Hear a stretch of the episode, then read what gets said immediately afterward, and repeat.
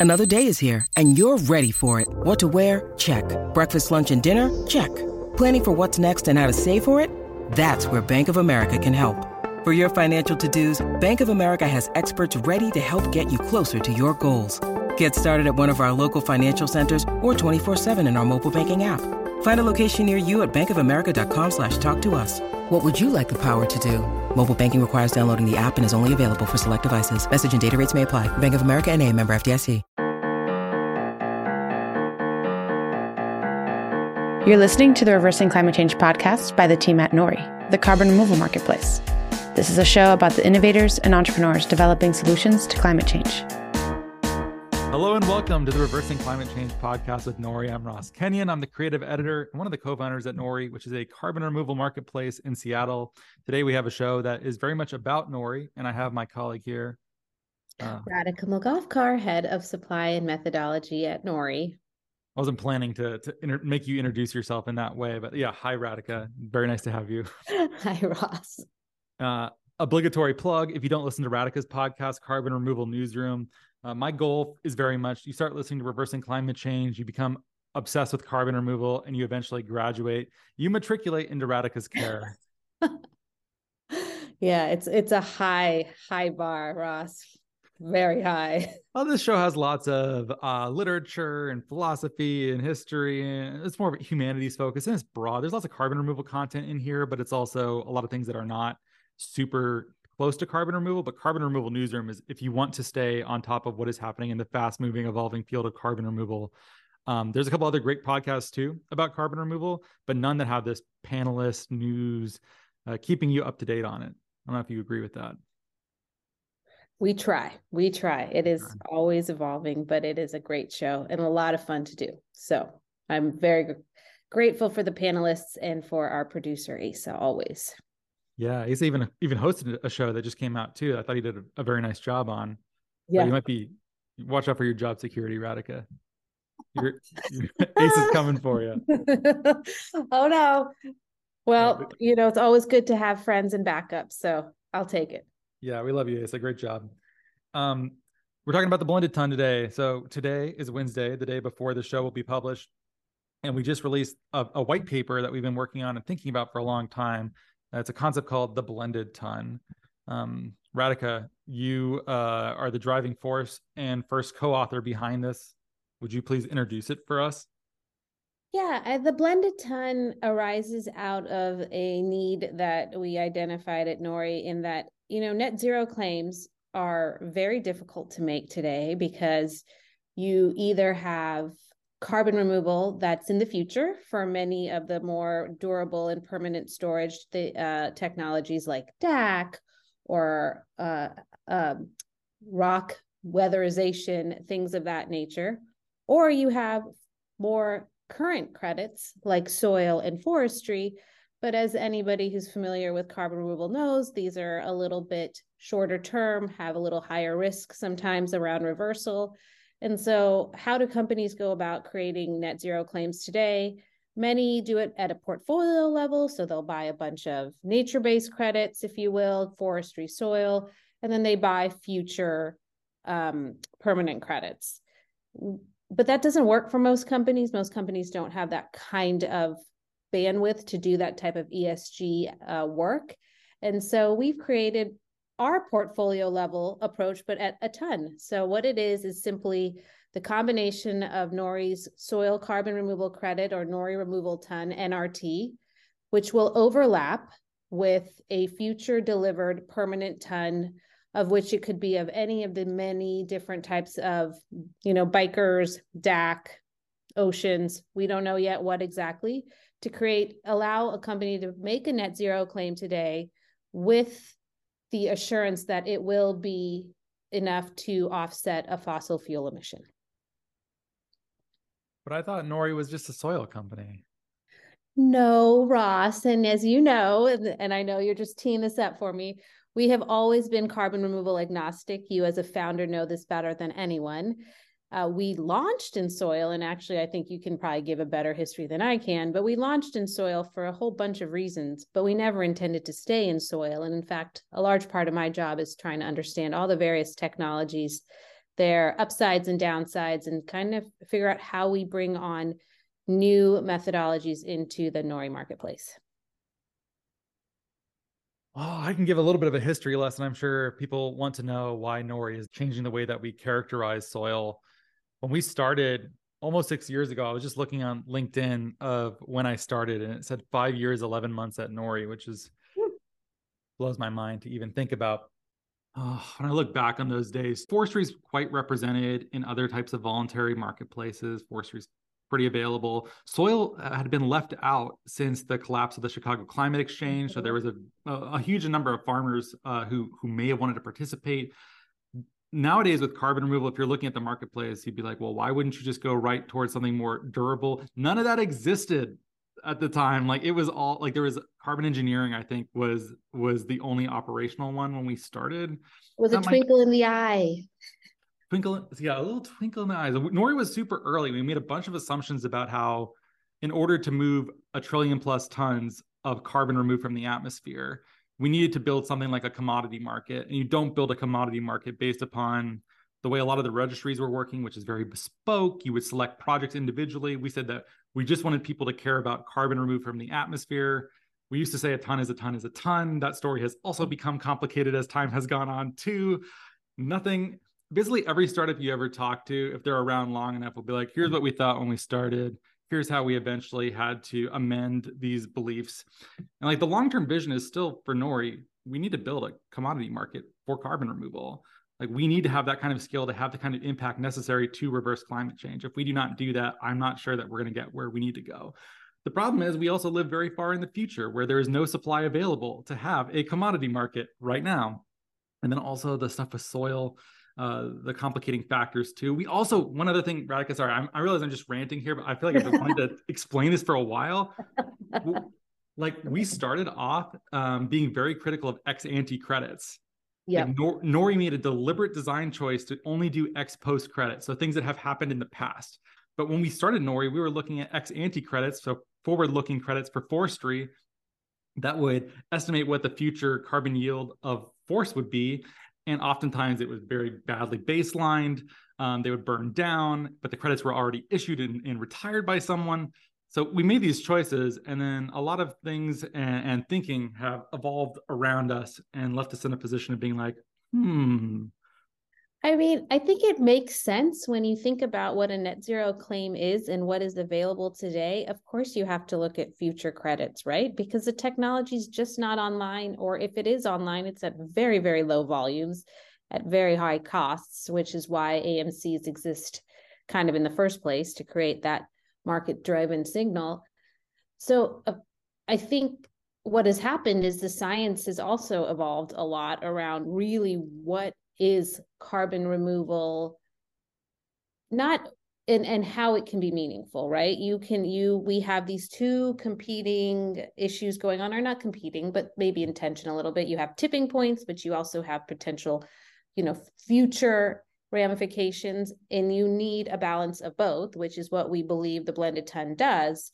Um, but you can understand why companies are looking for permanent solutions that aren't available today, but are truly offsetting a fossil emission versus a land use emission, which is what is generally accepted for soil and forestry kind of credits.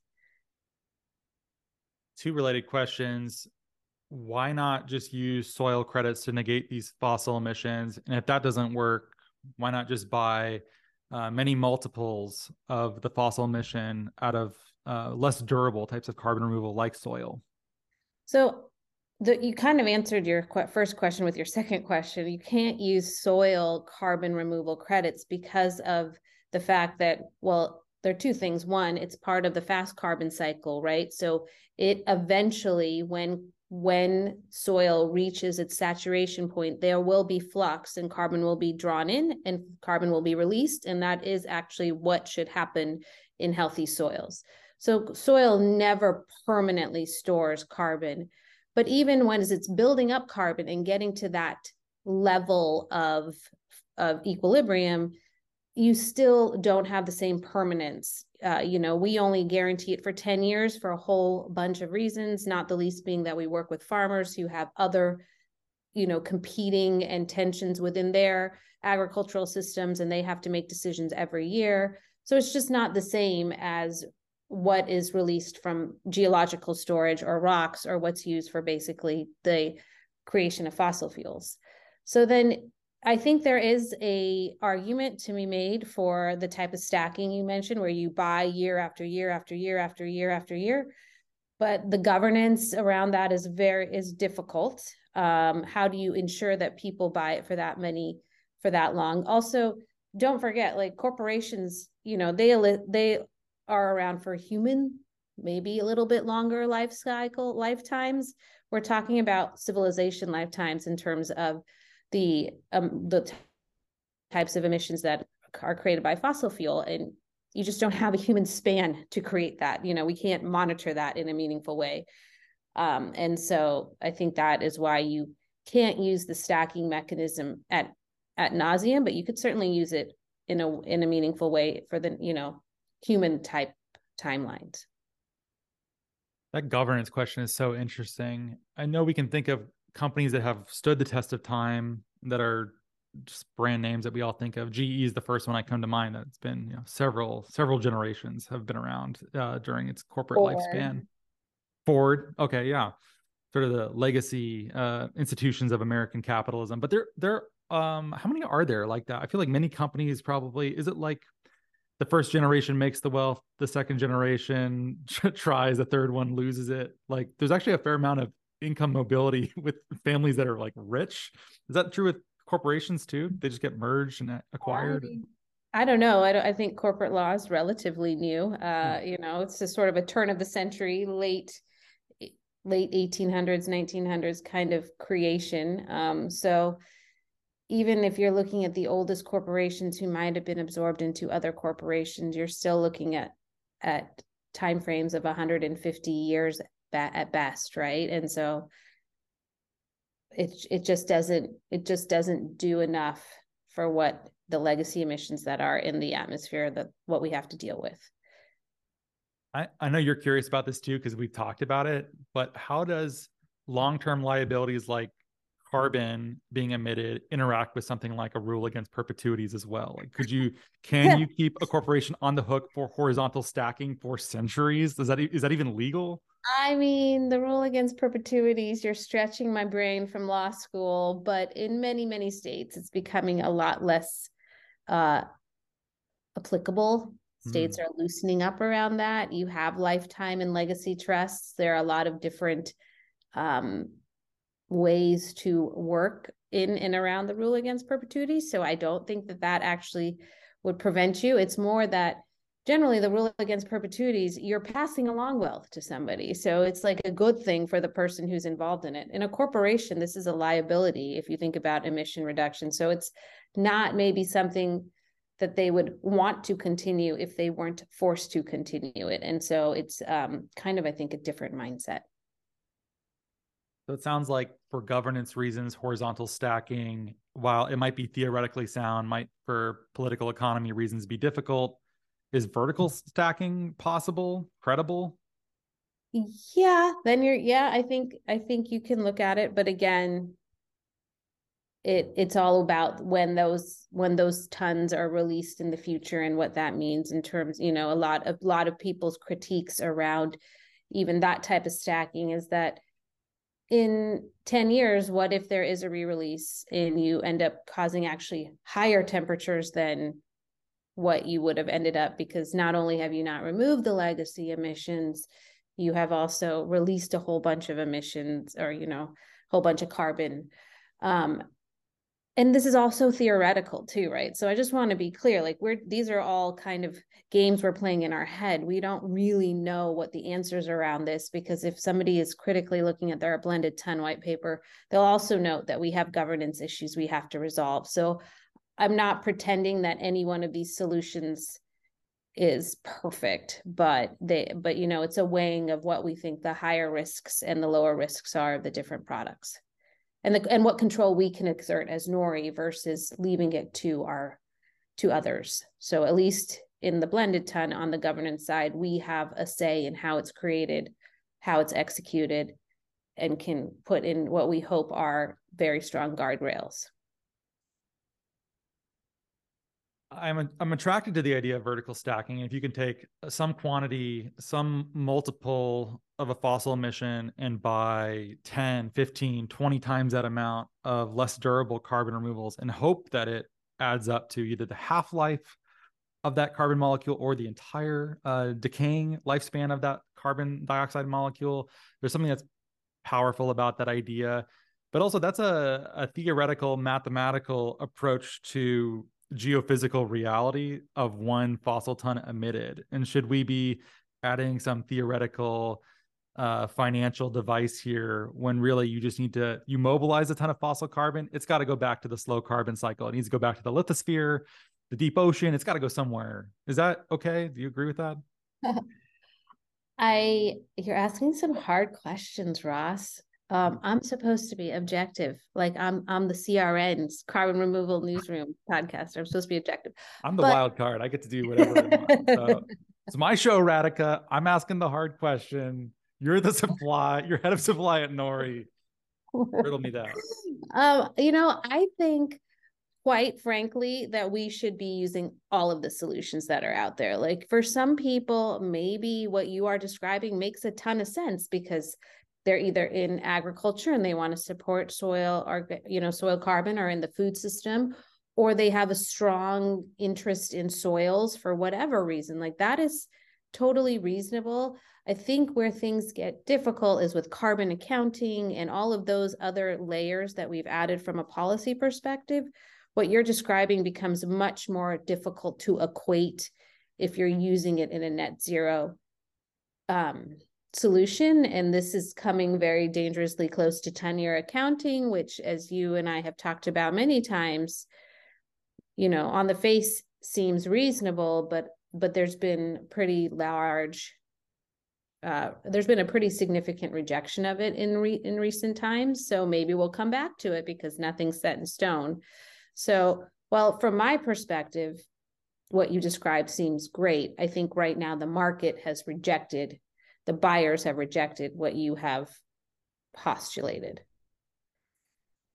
One thing I've been thinking about, and I've had a few conversations about this, is that on your accounting, uh, which is very similar to this vertical stacking idea that we've been talking about, if you're listening, and maybe it's a new concept to you, is that it isn't uh, an objection in kind, it's more in scale, perhaps, because I've also heard that biochar, which maybe we can benchmark at about 100 years, maybe 10 of those could credibly equal a thousand years of permanence. Maybe that durability and maybe it's just when you're doing delayed forestry harvesting like ncx was uh, doing um, or you were doing soil credits with nori maybe just the amount of measurement and credibility at that scale is just not good enough to equal like super long civilizational permanence.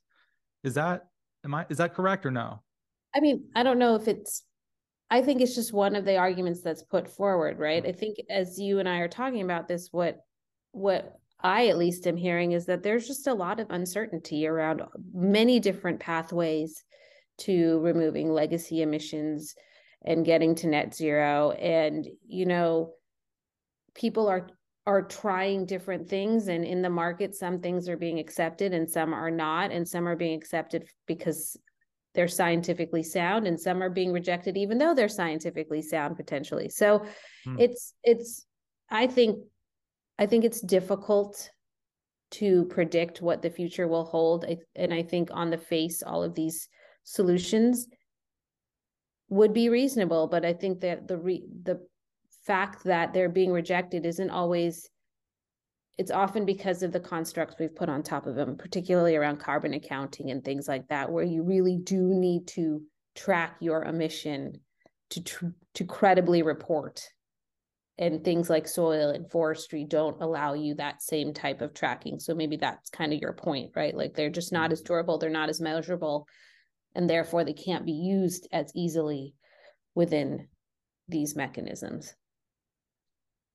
one thing I've noticed in conversations around us developing this blended ton idea is that even people who may have been quite critical of our approach to soil or had very good, challenging questions to it, once we were no longer talking about a strict carbon accounting use for soil credits from NORI, a lot of the objections vanish. And I think a lot of the concern is uh, political economy concerns that corporations are going to use the cheapest credits possible to get the most PR bang for the buck. And if it and if companies that produce credits allow them or permit them to make unscientific claims, they will not actually do the permanent removals that they need to negate.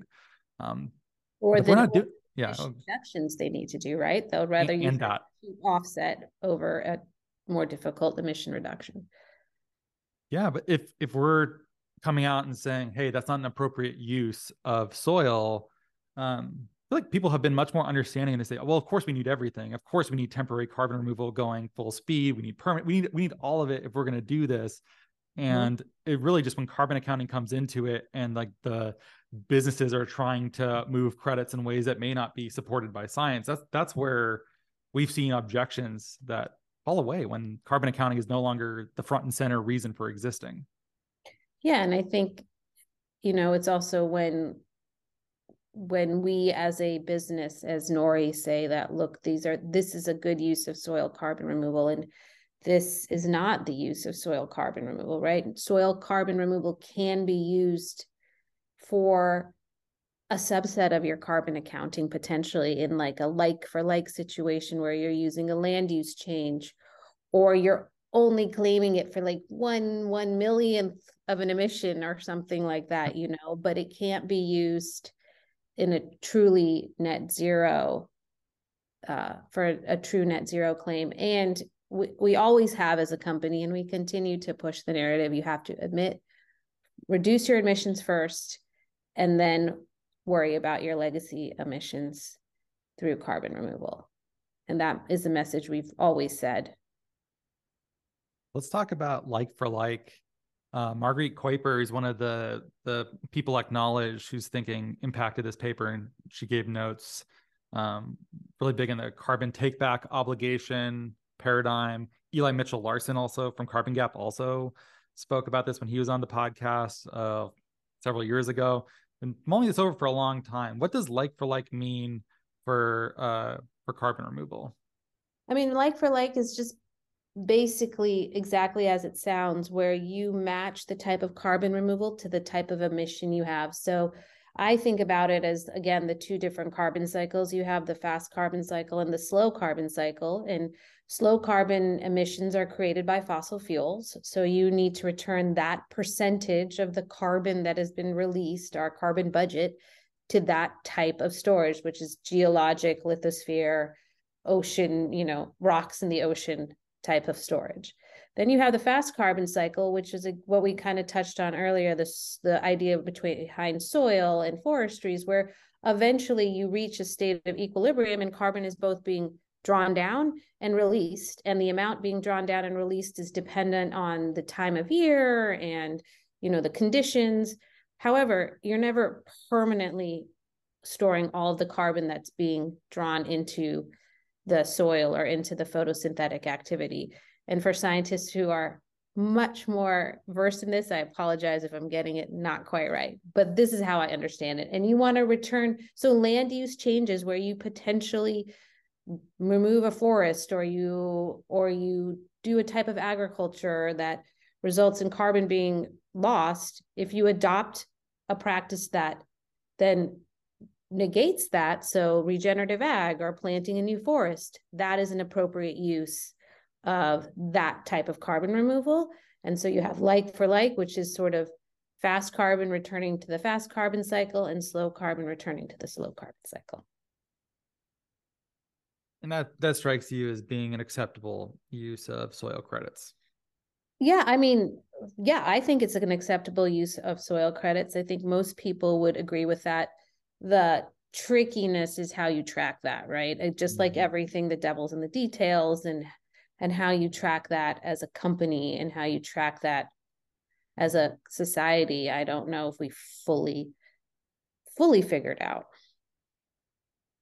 One other funny part of nori is that we had expected soil science to become clearer and to become easier to measure and model as time has gone on. It turns out the opposite has happened Yeah, I mean, I don't, I don't know whether it's the opposite so much as it's gotten more complicated, right? Okay. As, as would be expected. I, I guess the opposite that it's gotten clearer. Yes, it's the mm-hmm. opposite of that. It's muddier, but I don't know.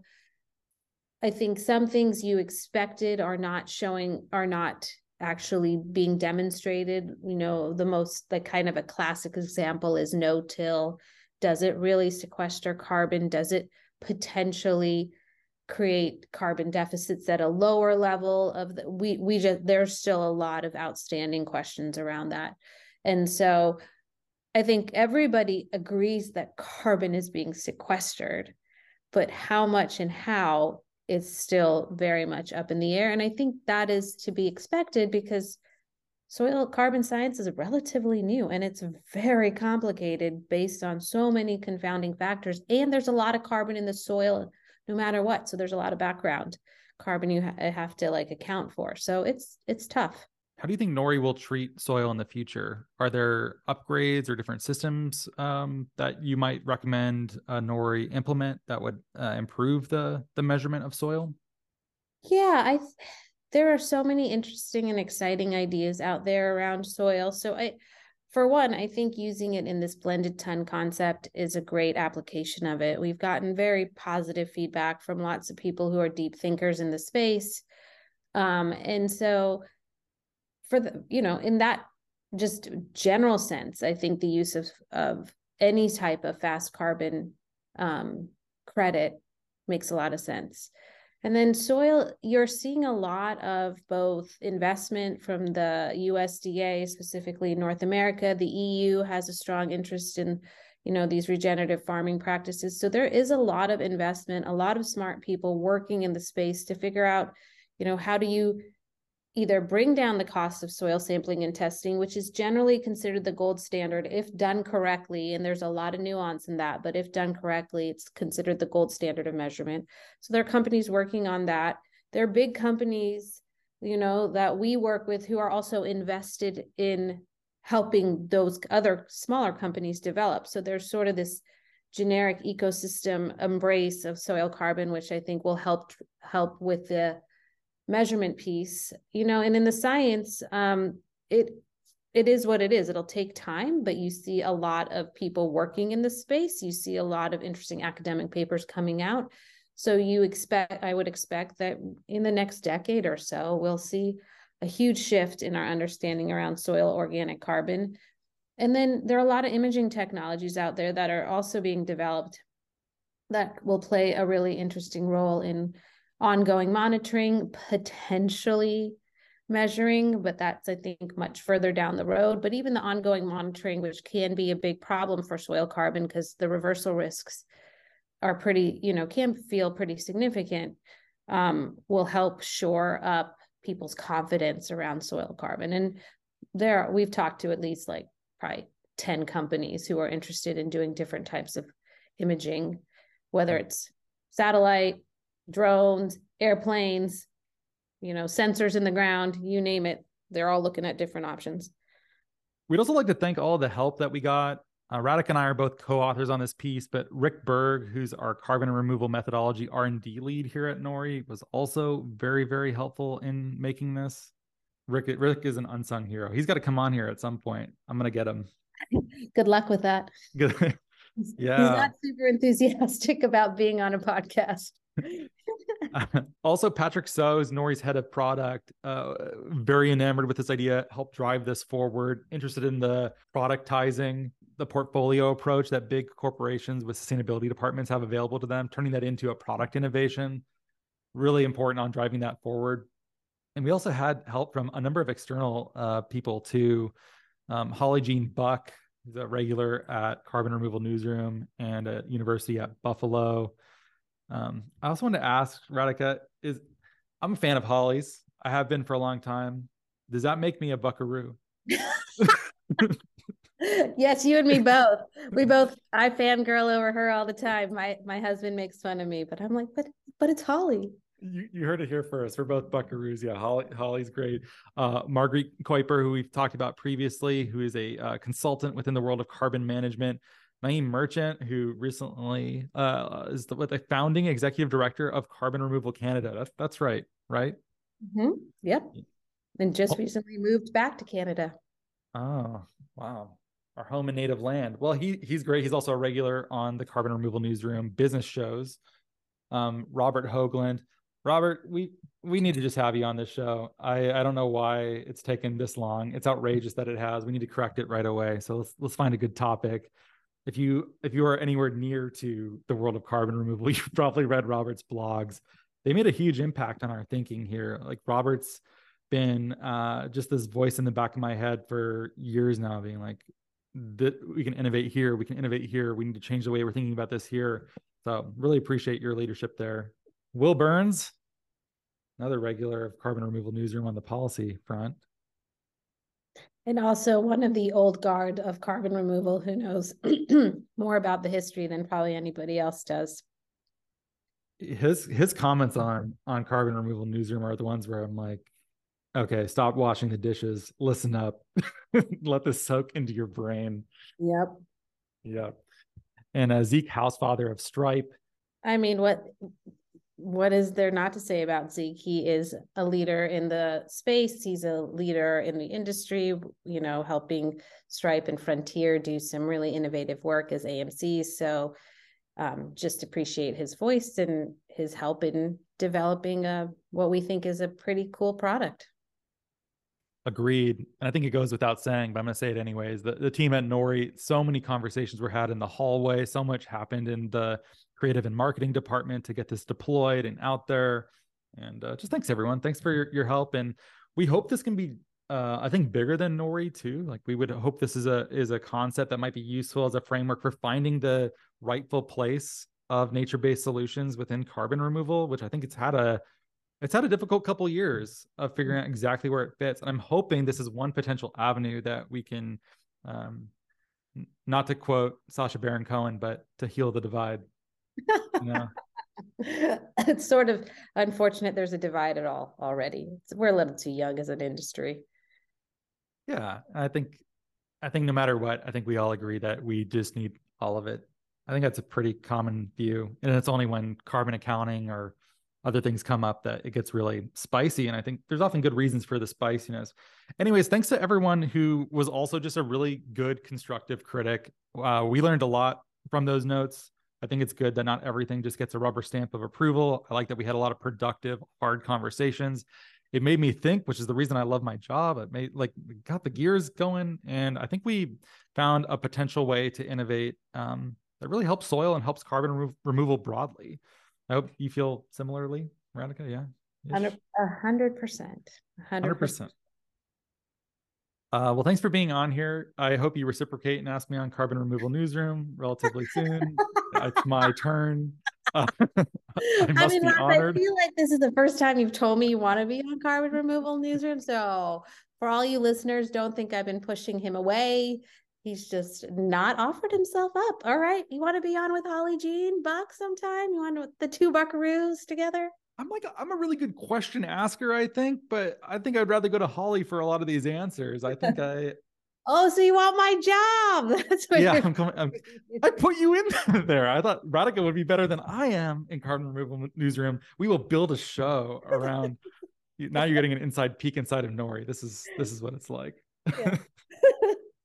Uh, well, well th- anytime yeah. you let me know and we will get you on. If I'm the right fit for anything, cool. But I, I don't have any ego tied up in it. I'm a passionate consumer of the show, though. I think I am the number one fan.